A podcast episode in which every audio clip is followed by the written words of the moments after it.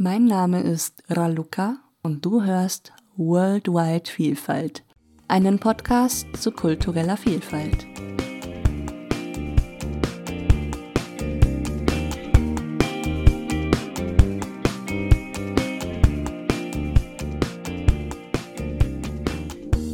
Dieser Podcast ist inspiriert von Themen der Sozial- und Kulturpsychologie sowie der Sprach- und Literaturwissenschaft.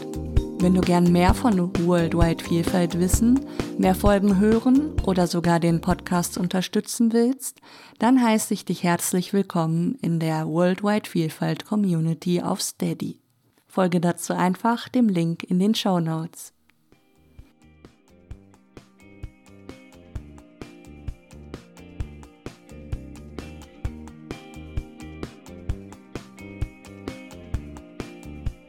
Felix kommt aus der Slawistik und pflegt eine sehr enge Bindung hin nach Tschechien. Außerdem ist er ein großer Fan des Eurovision Song Contests. In diesem Jahr durfte er sogar hinter den Kulissen mitwirken. Im Interview erzählt er ein bisschen davon und auch von seiner Masterarbeit, die vom postjugoslawischen Raum und seiner Stilisierung im Rahmen des Eurovision Song Contests handelt. Ich wünsche gute Unterhaltung. Hallo Felix, herzlich willkommen bei Worldwide Vielfalt. Hi, danke, dass ich die Möglichkeit habe, mit dir zu sprechen. Freut mich sehr. Ja, vielen Dank, dass du die Einladung angenommen hast. Sehr gerne. Magst du dich einmal vorstellen, einmal sagen, wer du eigentlich bist? Gerne, gerne, gerne. Ja, mein Name ist Felix Hering. Ich bin mittlerweile 25 Jahre alt und was mache ich in meiner Freizeit? Was, was, was bewegt mich? Ich studiere European Studies an der Universität Leipzig und meine Freunde kennen mich wohl als einer der größten Fans des Eurovision Song Contest. Und was halt auch noch dazu kommt, ich bin sehr, sehr engagiert in den deutsch-tschechischen Beziehungen. Es ist mein Leben, es macht mich glücklich und ja, c'est moi. Sehr schön. Ähm, wie bist du denn zunächst einmal zum Tschechischen gekommen? Das ist eine gute Frage. Es war nicht so die direkte Verbindung, muss ich sagen. Ich bin ja in Niederbayern aufgewachsen, in der Nähe von Passau. Und sicherlich ist da eine geografische Nähe, aber in dieser Zeit, so in den 2000ern, Anfang der 2010er, war da noch nicht wirklich so eine gesellschaftliche Nähe. Ich muss auch dazu sagen, es hat vielleicht auch politische Gründe. Der Freistaat Bayern und Tschechien hatten lange Zeit ein bisschen eine Eiszeit. Das war schwierig. Und mittlerweile ist es viel, viel besser. Mittlerweile ist der Austausch sehr, sehr rege. Aber ich hatte immer irgendwie das Gefühl, ja, da ist irgendwas auf der anderen Seite der Grenze das kenne ich nicht, das ist mir unbekannt, aber ich will es irgendwie kennenlernen, weil es ist halt auch Bestandteil der Region. Und ja, nach, nachdem ich mit der Schule fertig geworden bin, habe ich relativ schnell gewusst, ich will nach Leipzig zum Studieren. Äh, wie man wahrscheinlich mir anhört, ich bin jetzt kein waschechter Bayer. Und ja, Leipzig. Und zuerst habe ich mal was ganz anderes studiert. Zuerst habe ich Chemie studiert, weil ich mir dachte, oh, studiere was sicheres. Aber ich habe dann für mich gewusst, dass das jetzt nicht so die perfekte Kombination war. Und dann habe ich mich ein bisschen weiter geschaut. Sprachen haben ja immer Spaß gemacht in der Schule. Und ja, Tschechisch ist hier tatsächlich in Leipzig äh, auf einem sehr, sehr hohen An äh, Niveau angeboten. Und ja, Tschechisch, here we go. Mhm. Und ähm, darf ich einmal fragen, wie das Studium da so aufgebaut ist? Weil ich kenne es aus der Romanistik, da ist es ähm, zum Teil linguistisch, zum Teil aber auch kulturell geprägt, äh, einfach wie so ein Rundumpaket. Wie ist es bei dir gewesen? Also mein Fach hieß offiziell Westslawistik und ähm, ich hatte relativ viel Landeskunde, relativ viel Sprachwissenschaft, Literaturwissenschaft. Was natürlich auch sehr, sehr wichtig war, war tatsächlich der Spracherwerb. Ich bin halt kein slawischer Muttersprachler und deswegen ist es am Anfang tatsächlich zugegebenermaßen sehr hart gewesen. Aber ich hatte immer gute Dozenten. Also ich habe noch nie einen Tschechisch-Dozenten erlebt, der irgendwie schlecht war. Also Herzchen, Herzchen, das war immer super. Und ja, ich hatte tatsächlich noch ein paar andere Sprachen. Ich hatte als Zweitfach Russisch, aber ich muss zugegebenermaßen da auch sagen, wenn ich Russisch spreche, dann habe ich, glaube ich, einen relativ tschechischen Akzent, weil ich dann teilweise auch äh, ein paar Wörter vermische. Aber war beispielsweise äh, mal im Urlaub in Israel, wo es eine sehr, sehr große Community gibt, die tatsächlich äh, aus der ehemaligen Sowjetunion kommt und da konnte ich mich russisch unterhalten und das hat es einiges einfacher gemacht. Aber Hauptsprache, Hauptliebe ist dann immer Tschechisch gewesen. Und äh, was dann noch dazu kommt, das Ministerium für Bildung in Tschechien gibt immer Stipendien für Sprachkurse. Das passiert immer im Februar ungefähr. Und da war ich öfters bei Sprachkursen dabei und dann habe ich mich so vom Kurs zum Kurs hochgehangelt und ja, jetzt bin ich mittlerweile in Tschechisch bei C1. Ja. Wow. Respekt. da muss man auch erstmal hinkommen. Also ich habe den Eindruck, äh, auch aus meinem Studiengang natürlich, dass äh, bei uns kommt man auch gut durch, ohne am Ende wirklich fließend Italienisch sprechen zu können. Hast du die Erfahrung auch schon gemacht, dass das geht? Ähm, ich sag mal so, ich habe Sprachen studiert und wenn ich jetzt in mein Bücherregal sehe, ist das ein bisschen ein Walk of Shame von den Lehrbüchern, von den Sprachen, die ich nie wirklich so zu 100 Prozent fertig gemacht habe. Ich glaube, bei einem Fach wie Slavistik oder auch Romanistik ist es nicht nur ein Fach, das man einfach so studiert. Es ist einfach auch ein bisschen eine Lebensentscheidung. Man lässt sich auf ein gewisses Land ein. Man kommt in ein gewisses Umfeld und natürlich muss man sich in diesem Umfeld wohlfühlen. Natürlich, ich stimme jetzt auch nicht so zu 100 Prozent mit allem ein, überein, was in Tschechien passiert. Ähm, ich würde sagen, meine tschechischen Freunde, mit denen habe ich eigentlich überhaupt keine kulturelle Differenzen.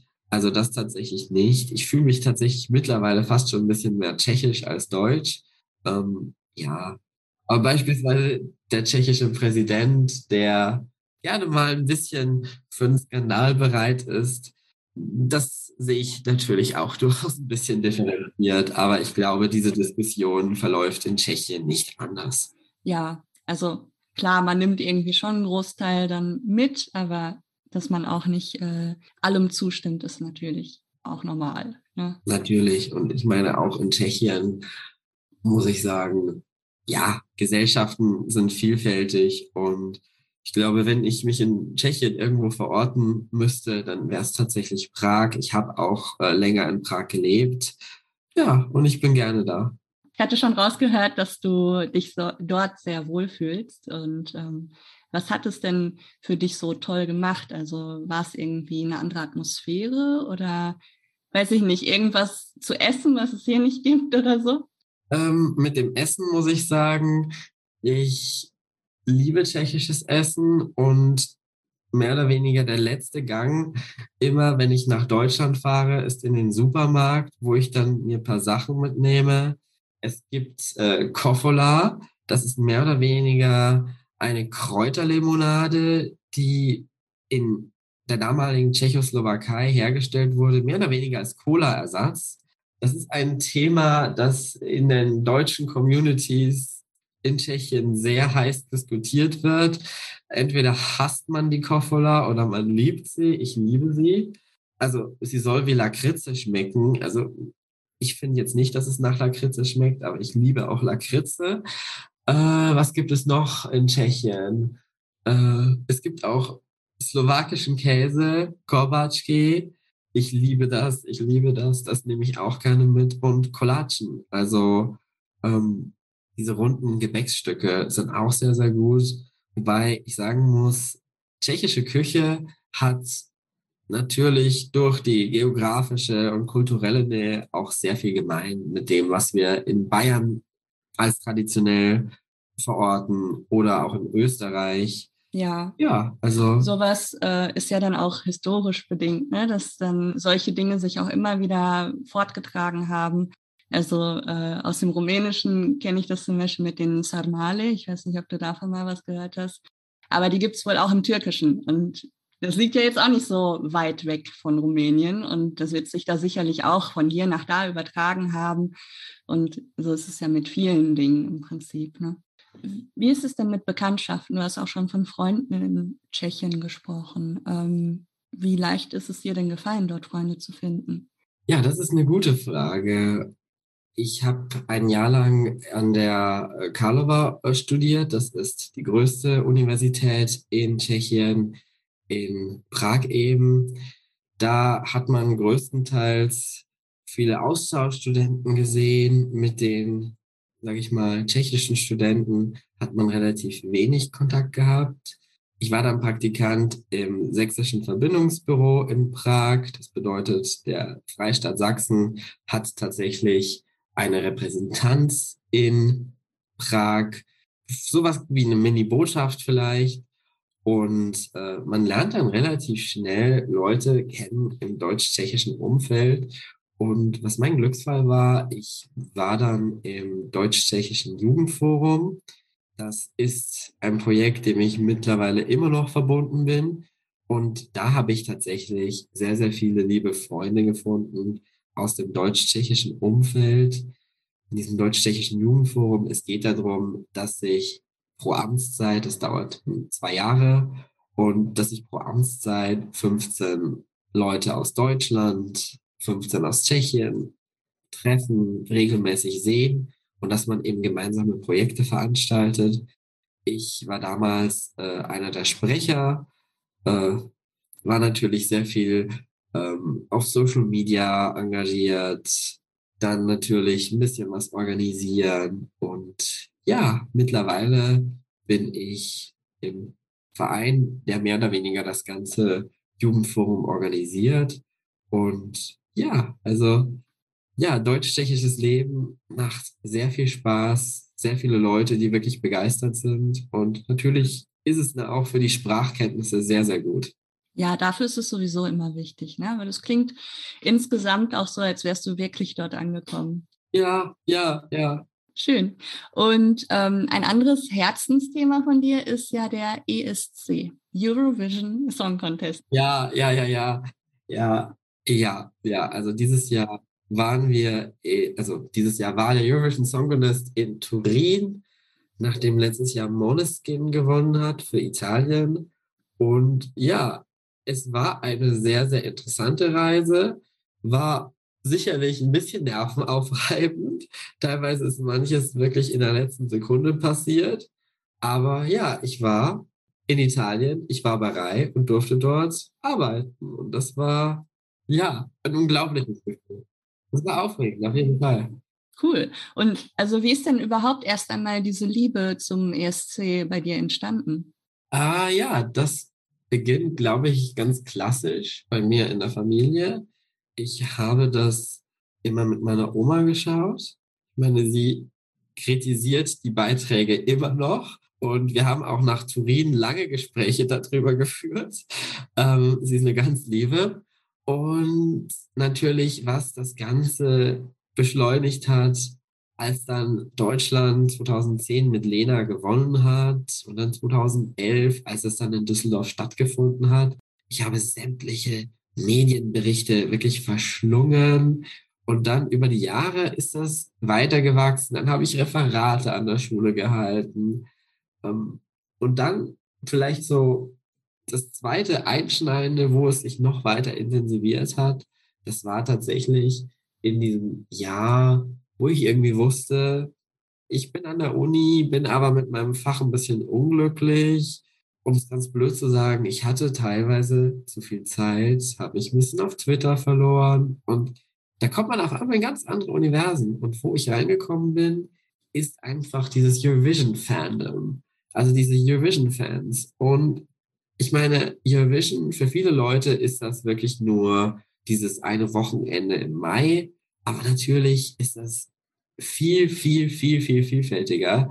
Und es gibt ja vielfältige nationale Vorentscheidungen. Das geht normalerweise immer im Dezember los. Traditionell ist das erste Land immer Albanien. Und äh, naja, dann bis Mitte März hat man dann alle Vorentscheide. Die letzten sind immer die Skandinavier und Portugal.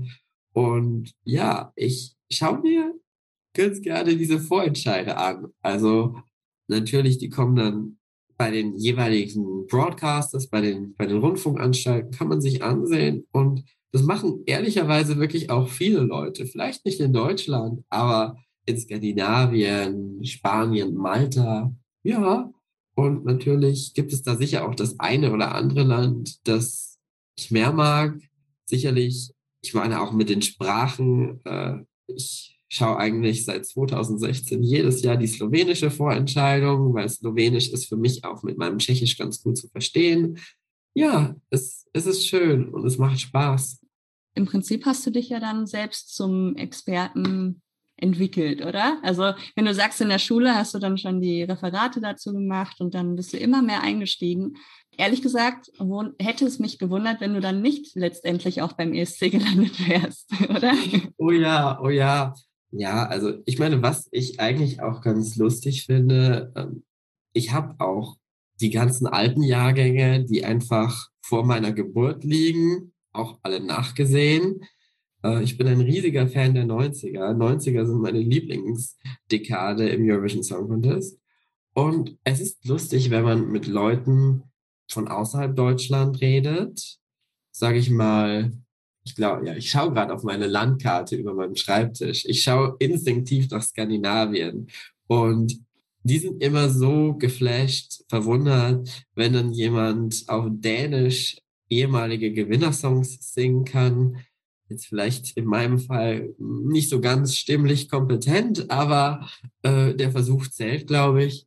Und für Smalltalk ist das, glaube ich, ein guter Einstieg und es ist einfach schön, dass das eine ganze Kultur ist, die wirklich ganz Europa vereint, teilweise auch andere Länder wie Australien.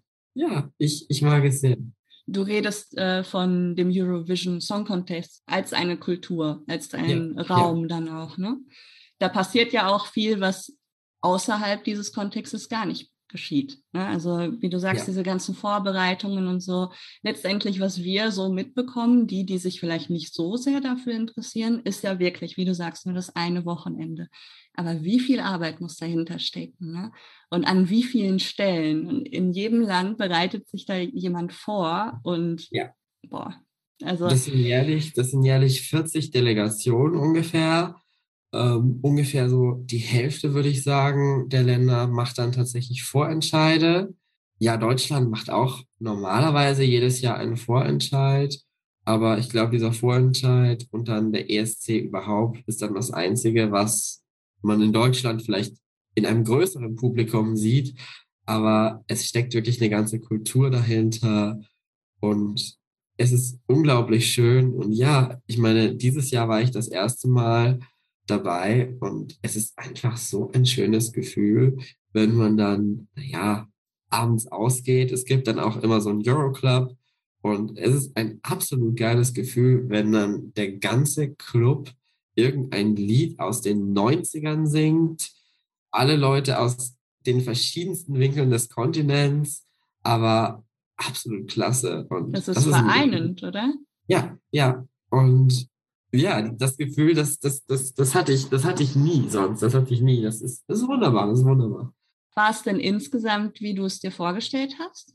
Ui, was kann ich sagen? Ähm, ich meine, es war von einigen Seiten ein bisschen schwierig mit der Organisation, muss ich leider sagen. Teilweise habe ich auch selbst feststellen müssen, dass es ein bisschen schwierig sprachlich war, weil Teilweise war es mit Englisch ein bisschen schwierig in Italien. Und leider habe ich nie irgendwie Italienisch gelernt. Äh, hätte ich ein bisschen länger im Voraus gewusst, dann hätte ich es vielleicht versucht. Aber ja, das, das war ein bisschen schwierig. Aber insgesamt, vor allem dann, als dann wirklich die ganzen internationalen Fans gekommen sind, als dann die internationale Presse da war, das war dann wirklich sehr schön. Ich meine, von den Ergebnissen, ich meine, da kann man sich immer streiten. Geschmack kann man ja eigentlich nicht messen. Und ja, ich würde persönlich sagen, dass ich gerne gesehen hätte, dass Tschechien ein bisschen höher ist. Ich hätte gerne vielleicht Serbien. Ich meine, Serbien war auf Platz fünf. Das ist ein richtig gutes Resultat. Vielleicht hätte ich die noch, hätte ich Serbien noch ein bisschen höher gesehen. Bei manchen anderen Ländern denke ich mir, okay, warum ist das überhaupt ins Finale gekommen? Ich werde jetzt keine Namen nennen, aber ja, also ja, insgesamt, es war mein erster ESC und so wird es, glaube ich, mir immer in Erinnerung bleiben. Und da bin ich eigentlich, ja, gespannt, wie es weitergeht. Ich muss auch sagen, ich bin ja jetzt gerade am Schreiben von meiner Masterarbeit, wo ich eben mich auch mit dem Eurovision Song Contest beschäftige und wie sich der Post-Yugoslav Space beim Eurovision Song Contest porträtiert. Ja, ich muss sagen, der Eurovision Song Contest ist einfach ein Hobby, das, auch wenn es am Anfang nicht so scheint, fast über das gesamte Jahr sich erstreckt. Und mittlerweile muss ich auch sagen, ich überlege, dass ich vielleicht auch mein kleines Projekt starte. Ich bin gerade ein bisschen am Konzipieren. Ich bin da vielleicht ein bisschen perfektionistisch, aber ja, ich liebe es zu schreiben und ja, why not? Magst du ein bisschen über deine Arbeit auch sprechen, über die Masterarbeit oder willst du es ja. lieber rauslassen? Ja, also mit der Masterarbeit.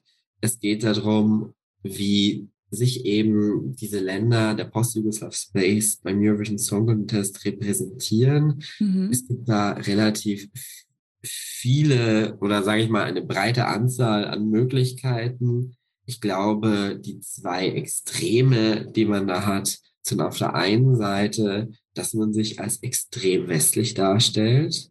Ähm, wäre ich jetzt böse, würde ich sagen, bei Schweden eingekauft. Ich meine, man muss sagen, im Eurovision Song Contest ist Schweden eine der Nationen, die als führend bezeichnet werden kann. Die haben ja auch schon sechsmal gewonnen und sie haben eine riesige Vorentscheidung. Das will ich gar nicht vorwerfen. Schweden ist super was vielleicht manchmal ein bisschen schwierig ist, wenn dann auf einmal Schwe schwedische Songwriter dann tatsächlich in anderen Ländern auftauchen.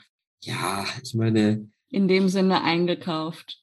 Ja, ja, du sagst es richtig, du sagst es richtig. Ich meine, jedes Land, jeder Rundfunk, also Rundfunkveranstalter, das machen ja die Rundfunkanstalter, Veranstalter, kann entscheiden, wie sie wollen, aber ja, ich meine, ich bevorzuge es tatsächlich eher, wenn vielleicht auch mal auf Landessprache gesungen wird, wenn heimische Komponisten dabei sind. Aber das ist Geschmacksfrage, das ist Geschmacksfrage. Und natürlich auf, auf der anderen Seite ähm, gibt es auch beim Eurovision Song Contest sehr, sehr viele Beiträge, die dann ein bisschen in die, naja, auf Englisch würde man das Ethnic, in die Ethno-Richtung gehen, äh, wo man versucht, viele heimisch oder ja, sogenannte heimische, ich meine, das ist ja auch komplett unterschiedlich. Ich meine, äh, bei Ländern wie der Ukraine, die, die riesig ist und viele verschiedene Regionen hat, da ist das, der Begriff heimisch auch ein bisschen schwierig anzusetzen. Aber ja, das ist vielleicht auch eine Art von Selbstexotisierung, die da stattfindet. Das ist sehr interessant, wie da die einzelnen Rundfunkveranstalter äh, vorgehen. Und was natürlich im Post-Yugoslav-Space nicht so wichtig ist, weil es bisher nur einmal passiert ist, den Eurovision Song Contest auszurichten, ist natürlich auch eine Art und Weise, wie man das eigene Image ja vor ganz Europa verändern kann, ins Positive oder ins Negative. Da gibt es auch das Beispiel, Estland und Lettland, die haben beide den Eurovision Song Contest 2002 und 2000, nein, 2001 und 2002 gewonnen und haben das dann in Riga und Tallinn ausgerichtet.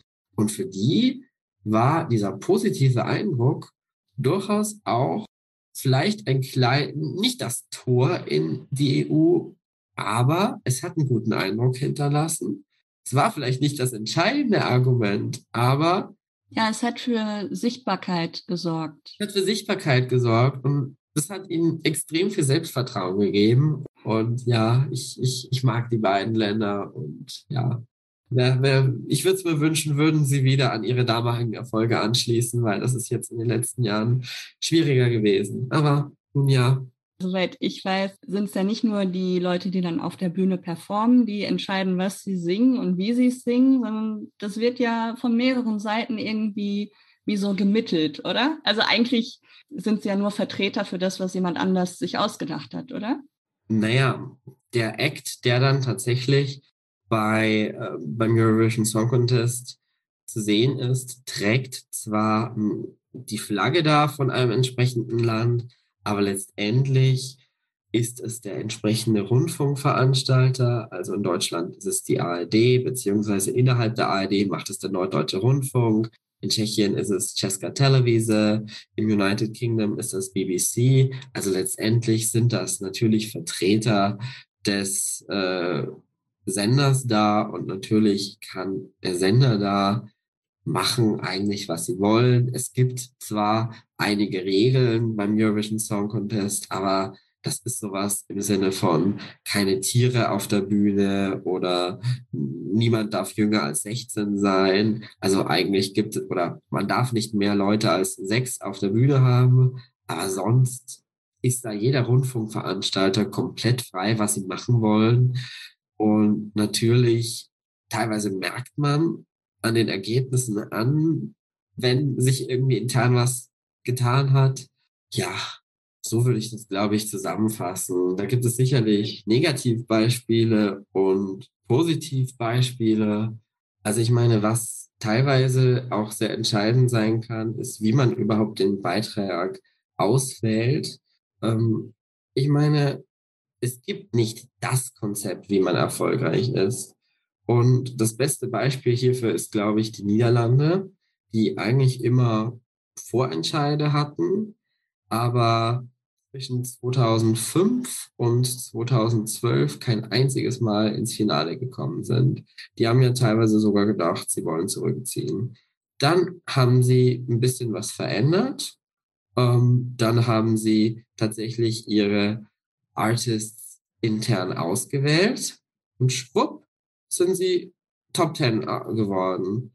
Und mittlerweile gehören die Niederlande zu den derzeit erfolgreichsten ESC-Nationen gerade, äh, haben ja auch 2019 zum insgesamt fünften Mal jetzt gewonnen und 2000, naja, 2020 hätte es in Rotterdam stattfinden sollen. Das musste wegen Corona natürlich ein Jahr passieren. Aber 2021 haben die uns einen wirklich tollen Eurovision Song Contest hingestellt.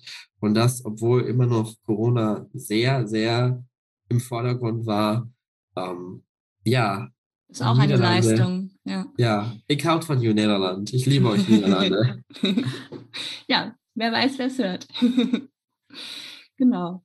Ähm, ansonsten, genau. Äh, Sprachen hattest du auch schon mal thematisiert im ESC und äh, im Vorgespräch hattest du auch davon gesprochen, dass äh, gelegentlich auch Minderheitensprachen dort untergebracht werden. Welche Beispiele kannst du da nennen? Ich meine, wenn wir über Minderheitensprachen reden, dann blutet mir jetzt gleich das Herz. Dieses Jahr hatten wir Bretonisch beim Eurovision Song Contest. Das ist eine keltische Sprache, die in Teilen von Frankreich gesprochen wird. Und sie sind leider dieses Jahr Vorletzte geworden für Frankreich. Das ist ein bisschen schade, das ist komplett unverdient, wenn man so ein Risiko geht. Aber natürlich, Geschmack ist natürlich schwierig zu messen. Ich hätte sie gerne ein bisschen weiter oben gesehen. Es ist tatsächlich auch das zweite Mal, dass Frankreich mit Bretonisch antritt. 1996 waren sie schon mal mit Bretonisch dabei, war leider auch nicht allzu erfolgreich. Und was ganz schön ist tatsächlich, einige Länder spielen auch ein bisschen mit Dialekte, Varianten ihrer Sprache hinzusenden. Ich meine, da kommen wir wieder zu Frankreich zurück, die tatsächlich auch mal äh, Antillen-Kreolisch dabei hatten, also Karibisch mehr oder weniger. Es gab dann natürlich auch mal Korsisch beim Eurovision Song Contest zweimal. Italien ich bin jetzt nicht so sehr in der Linguistik von Italien drin, aber da wurde auch gerne mal mit Dialekten gespielt. Österreich tatsächlich, einmal Vorarlbergerisch, Wienerisch, Oberösterreichisch, da sehr viel mit den Dialekten. Und ganz ehrlich, wenn ich jetzt mir Deutschland ansehe, ich fände es eigentlich jetzt nicht so schlimm, würde Deutschland auch mal dann ein bisschen rum experimentieren. Also das finde ich überhaupt nicht schlimm. Es ist schon relativ lange her, dass Deutschland überhaupt beim Eurovision Song Contest auf Deutsch gesungen hat. Das war 2007 mit äh, dem leider schon verstorbenen Roger Cicero, Frauen regieren die Welt. Ganz guter Song. Ja, 2007 war ein sehr, sehr gutes Jahr. Und naja, ich meine, es wäre mal schön, vielleicht mal wieder auf was auf Deutsch zu hören. Ich meine, was in den letzten Jahren vielleicht der Trend war, dass sehr, sehr viele Länder wieder zurück zur Landessprache gekommen sind. Ähm, ich nenne es immer so den Portugal-Effekt, denn Portugal, ein Land, das lange, lange Zeit extremst erfolglos beim Eurovision Song Contest war, hat 2017 relativ überraschend gewonnen. Portugal hatte immer eine sehr, sehr strikte konservative Sprachpolitik. Also es war meistens alles auf Portugiesisch. Und ähm, ich muss auch sagen, ich mag die Portugiesen dafür. Ich meine, ja, Fado, was ja so der, das traditionelle Portugiesische ist, das ist natürlich nichts, was wirklich jeden anspricht. Geschmack ist natürlich verschieden, aber ich mag Portugal sehr und ich schaue jedes Jahr die Vorentscheidung. Aber seitdem eben Portugal gezeigt hat, mit Landessprache kann man auch gewinnen, haben einige Länder, von denen man das nie erwartet hätte, die wieder zurück zur Landessprache gefunden. Niederlande haben jetzt dieses Jahr auf Niederländisch gesungen. Das ist das erste Mal seit ui, 2009, dass überhaupt Niederländisch beim Contest war. Und im Finale ist es noch länger her, da gehen wir jetzt in die 90er. Oder Dänisch war letztes Jahr dabei. Auch das erste Mal seit den 90ern. Und ja, also Landessprache und wenn dann vielleicht was auf Bayerisch dabei wäre, äh, warum nicht? Ich meine, wieso nicht was auf Sorbisch? Ich meine, Sorbisch, das ist hier in Sachsen ein kleiner, ein, eine kleine Minderheitensprache, eine westslawische Sprache.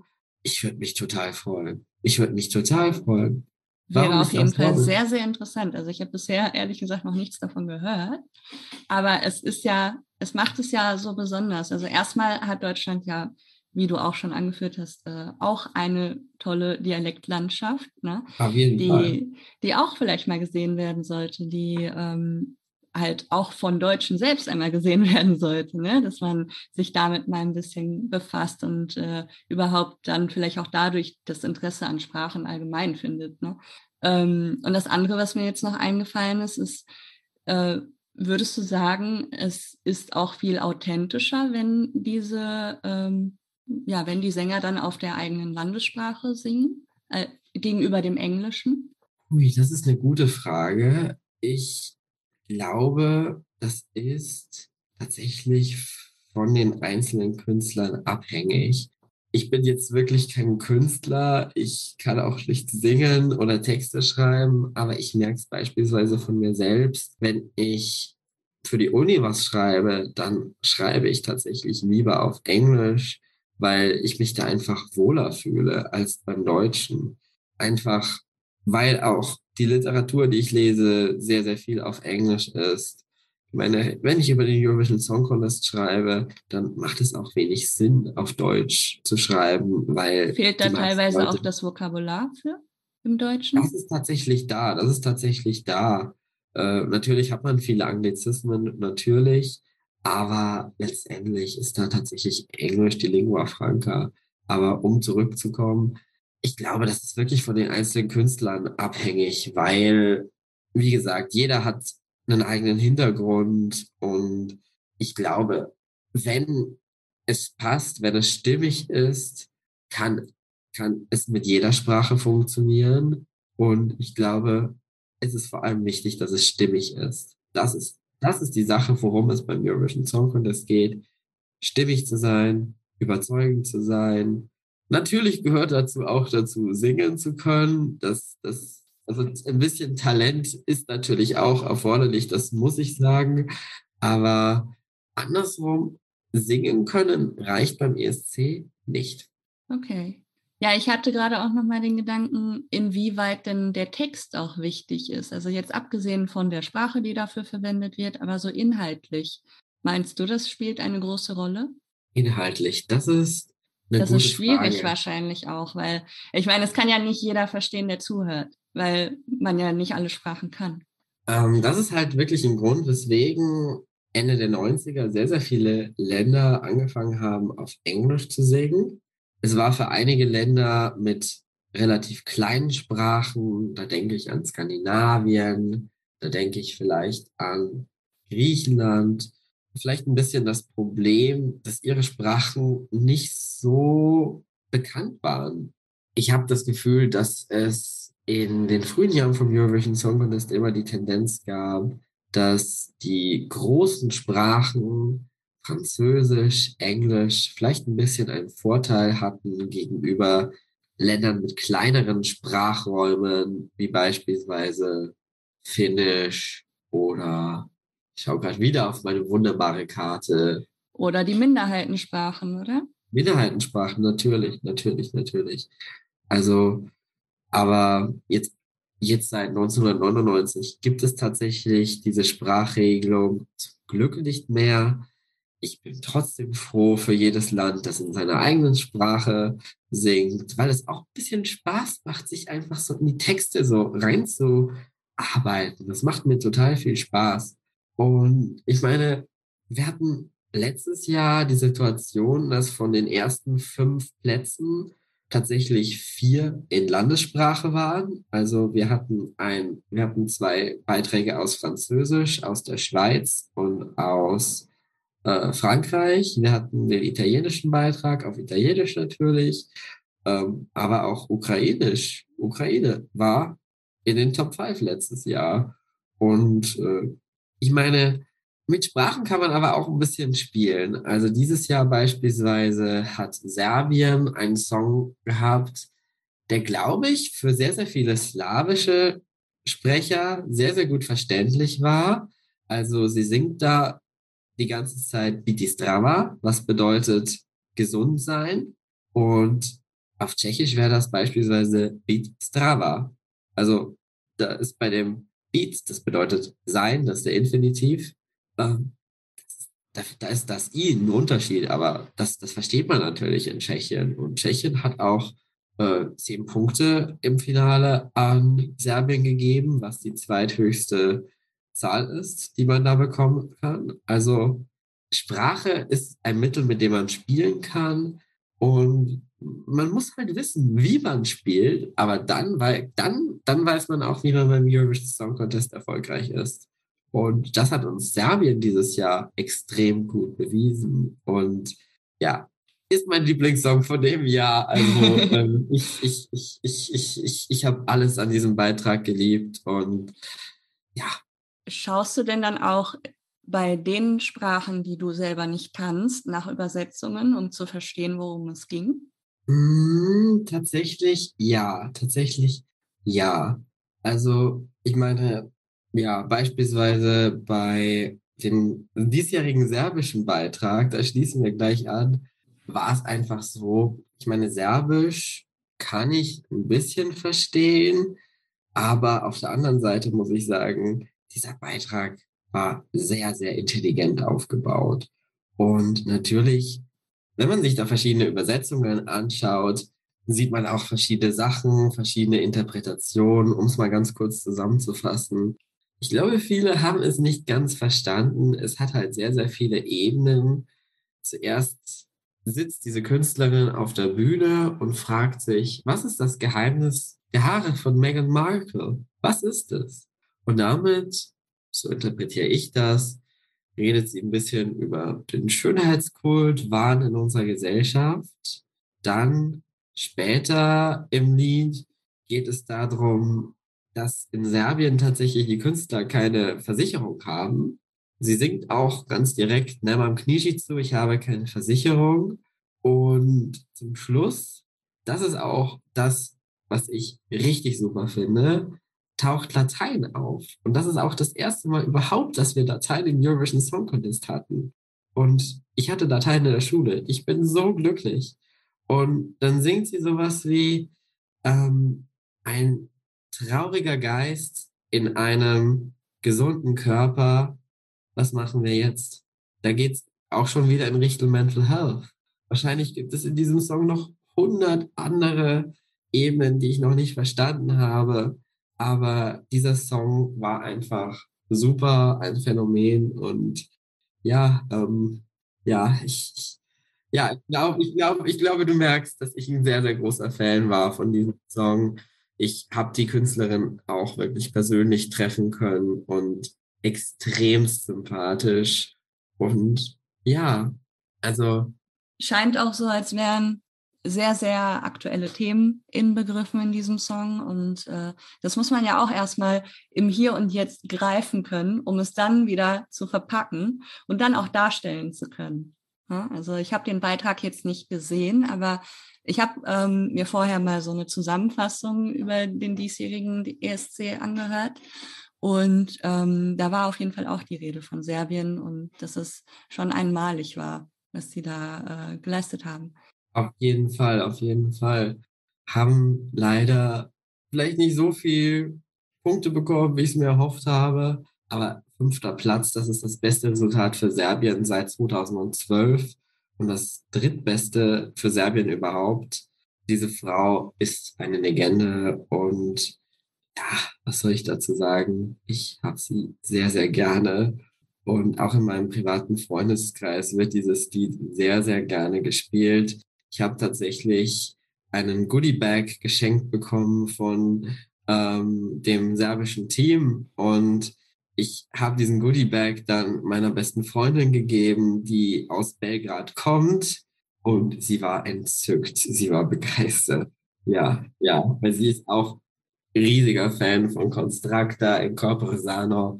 ja, also ja, und weil du sagtest, du hättest dir gewünscht, dass das irgendwie besser platziert wird, da sind wir wieder dabei, dass nicht immer alles verstanden wird.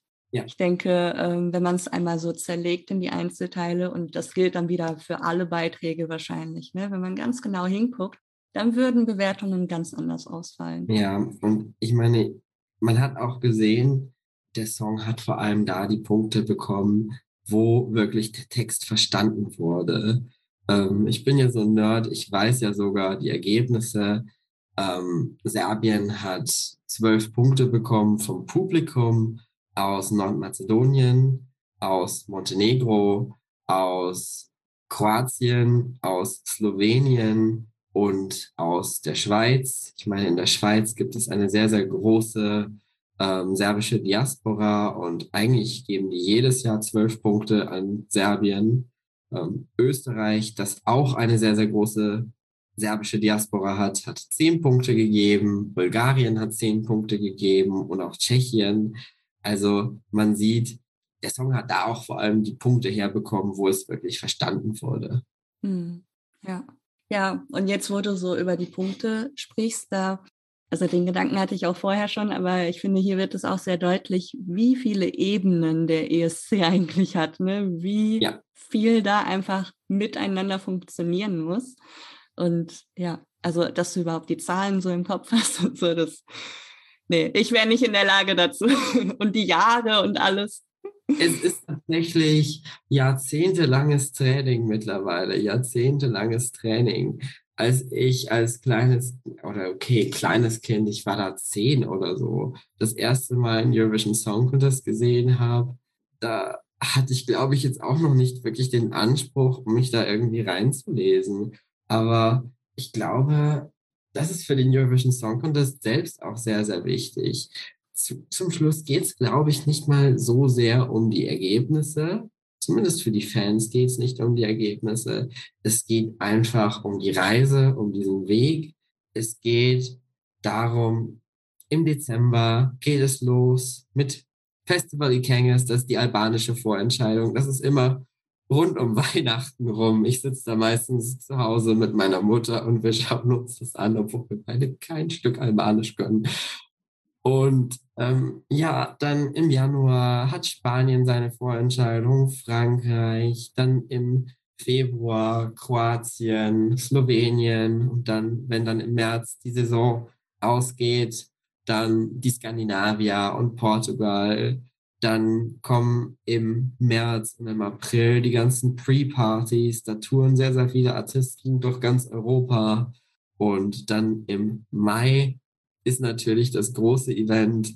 Meine Freunde wissen auch, glaube ich, dass ich in dieser Zeit nicht wirklich sinnvoll für irgendwas anderes zu gebrauchen bin. Also Mai ist für mich der Song, äh, der Eurovision Song Contest Monat.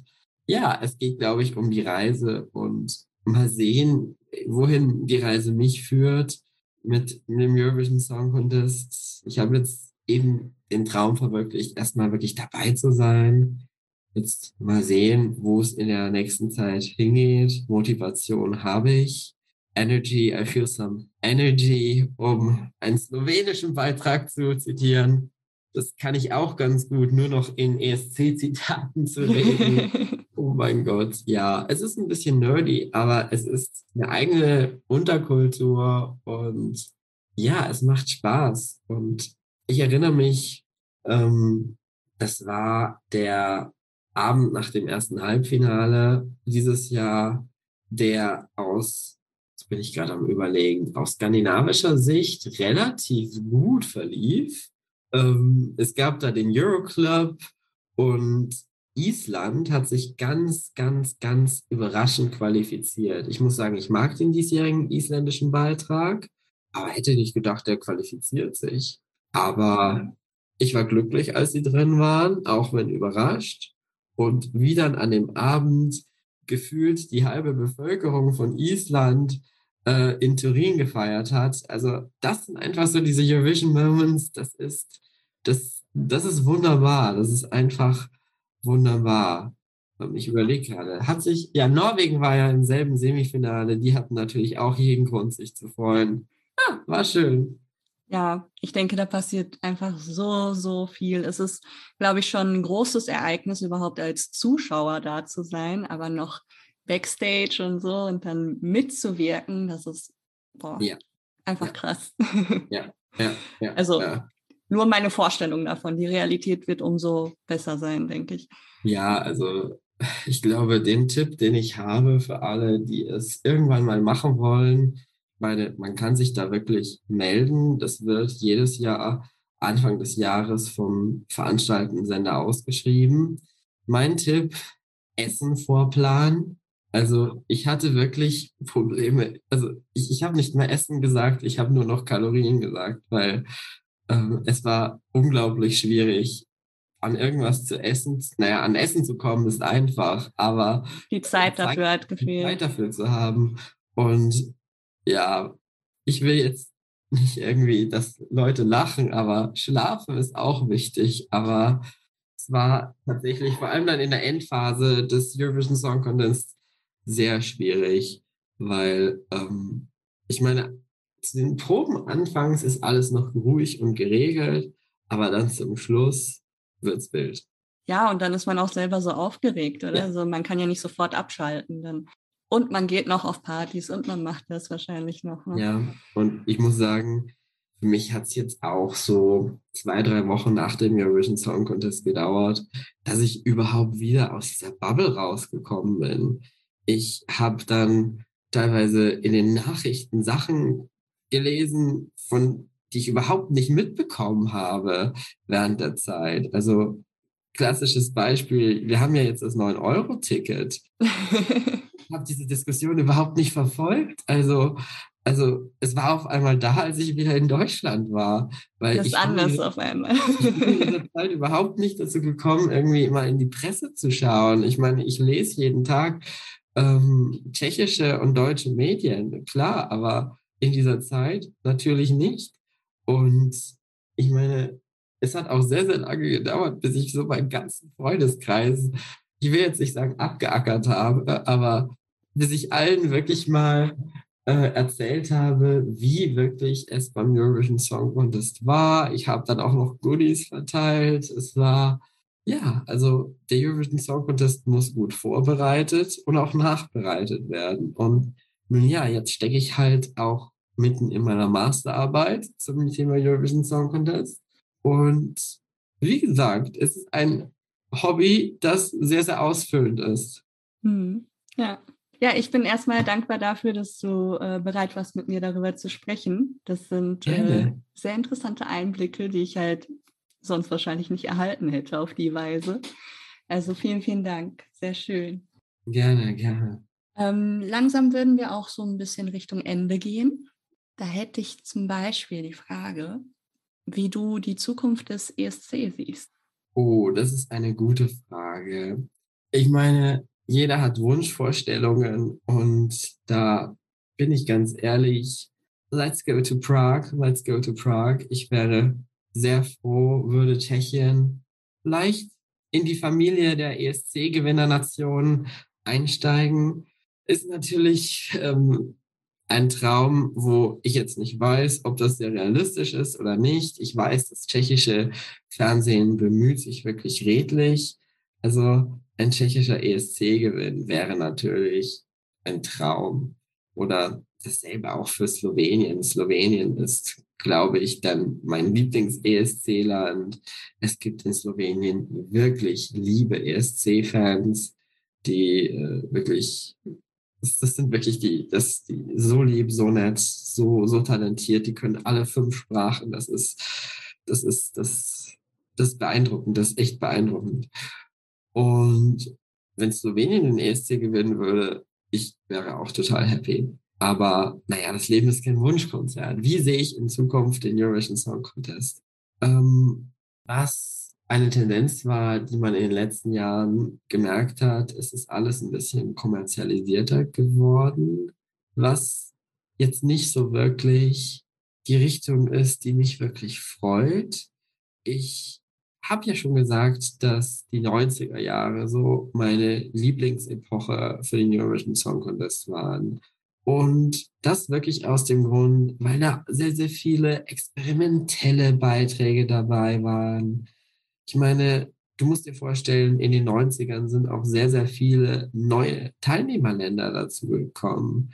Die baltischen Staaten, Polen, Ungarn, die Slowakei, natürlich the Post-Yugoslav Space, also Kroatien, Slowenien, Bosnien, Nordmazedonien. Und die haben alle so viel Elan reingesteckt. Ähm, ich weiß nicht, also ein bisschen mehr 90er wäre hm. natürlich hm. schön. Also. Ich frage mich gerade, ob du, also weil erstmal ähm, mit dem ESC verbinde ich grundsätzlich Vielfalt. Ne? Also ja. kommt ja. sehr viel Verschiedenes zusammen. Ähm, genau. Aber weil du jetzt so von den 90ern schwärmst und davon, dass die so experimentell drauf waren, das klingt für mich, als hätte es da mehr Vielfalt gegeben als jetzt äh, in der Phase, die du als kommerziell beschreibst. Ähm, was soll ich sagen? Die 90er, natürlich, damals hatten wir noch die Sprachregelungen, was sicherlich für das eine oder andere Land nicht so vorteilhaft war.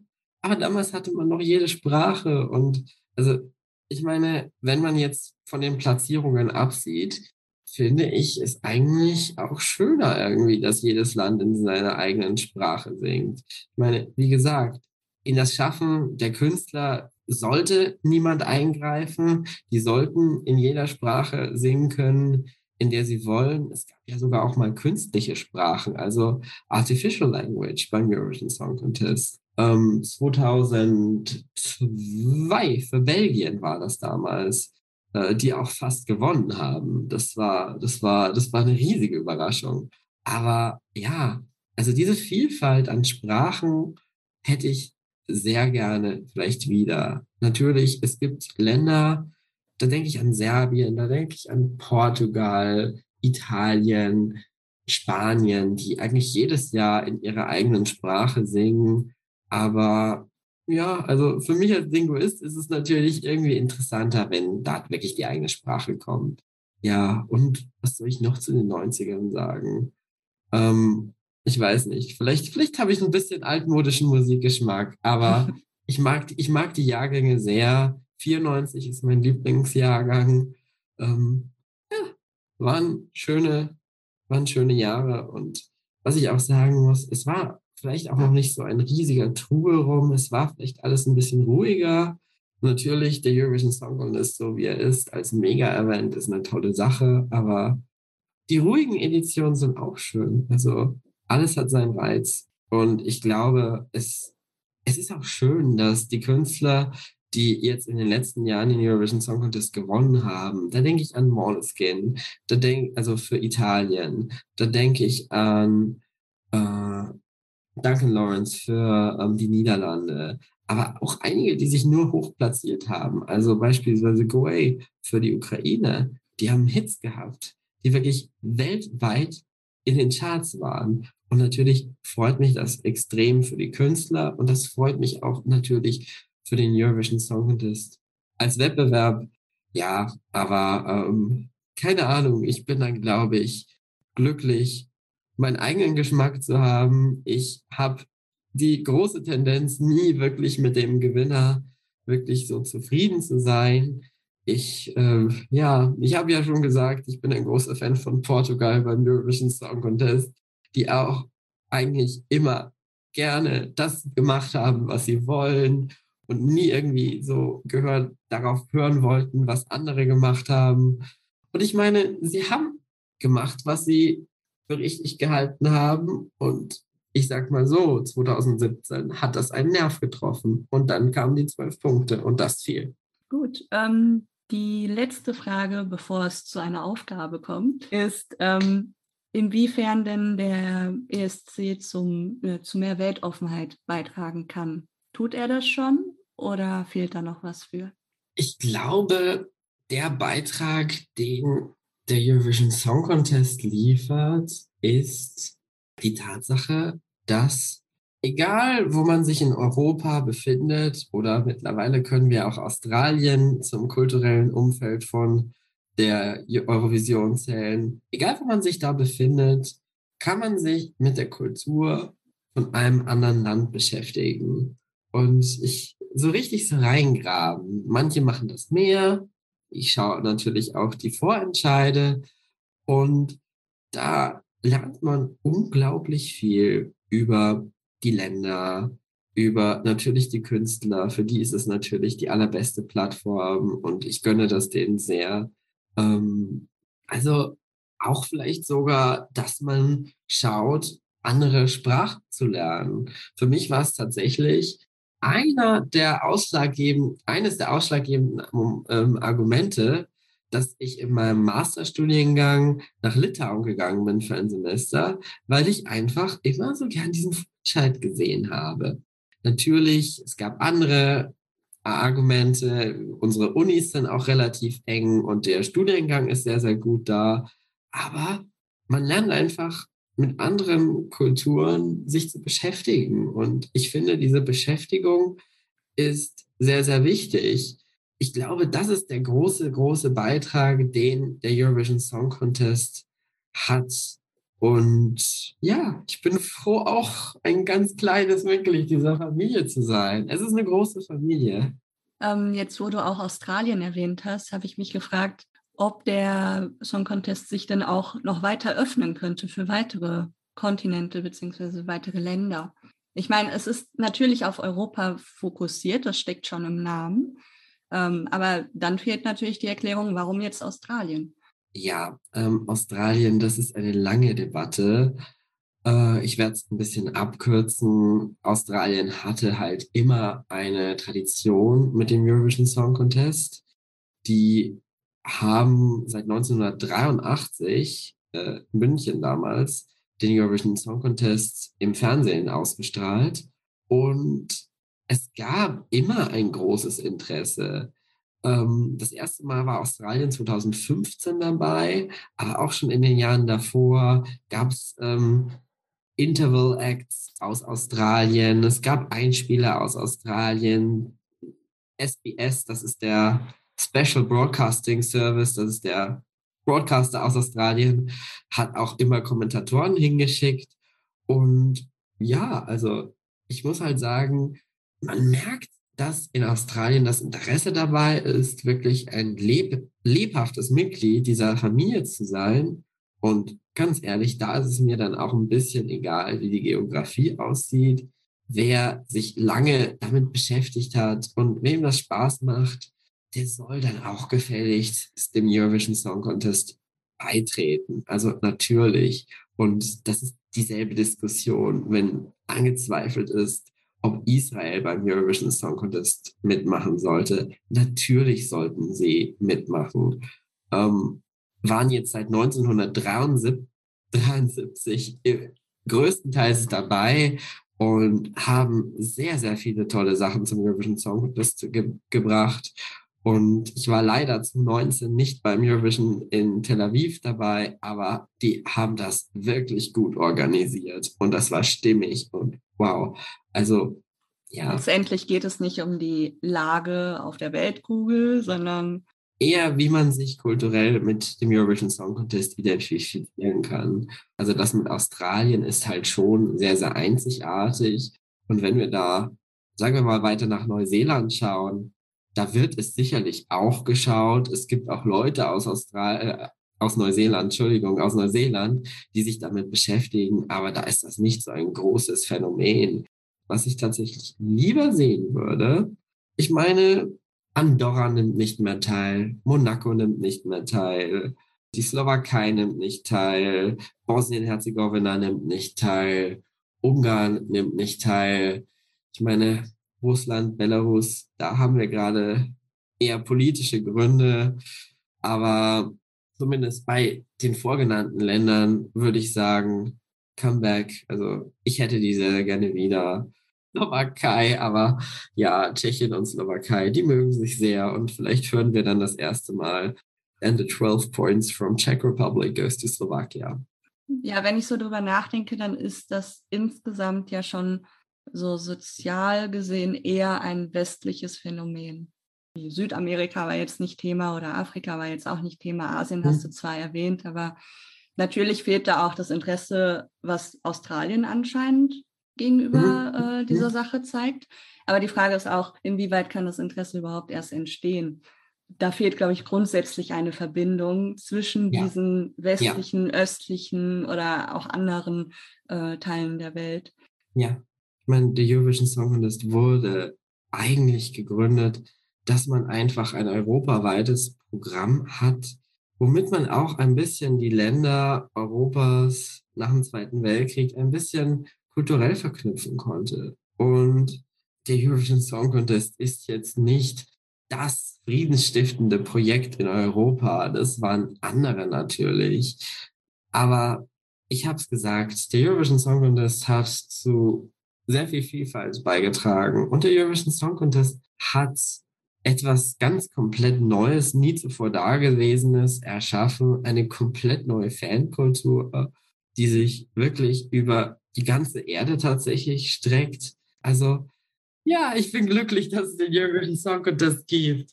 Gut, also ich hatte ja noch eine Aufgabe angekündigt. Und zwar gibt es noch das World Wide Wörterbuch, in dem ich ähm, Begriffe sammle, die mit kultureller Vielfalt in Verbindung stehen. Und da würde ich dich fragen, ob dir denn ein Begriff einfällt, der da gut reinpassen würde.